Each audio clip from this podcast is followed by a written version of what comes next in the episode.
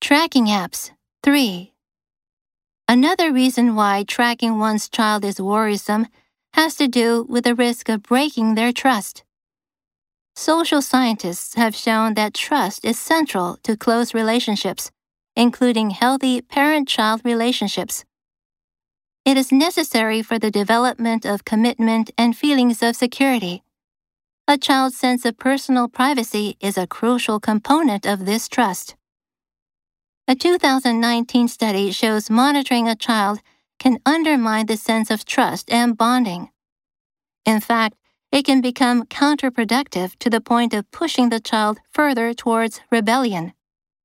This risk, I would argue, is perhaps far more serious than those leading parents to track their children in the first place. While I think that tracking one's child is often unethical, there are some cases where it may be warranted. If a parent has good reasons to suspect that their child is suicidal, involved in violent extremism, or engaged in other activities that threaten their life or that of others, the best course of action may involve breaking trust, invading privacy, and monitoring the child. But those are the exceptions, not the rule.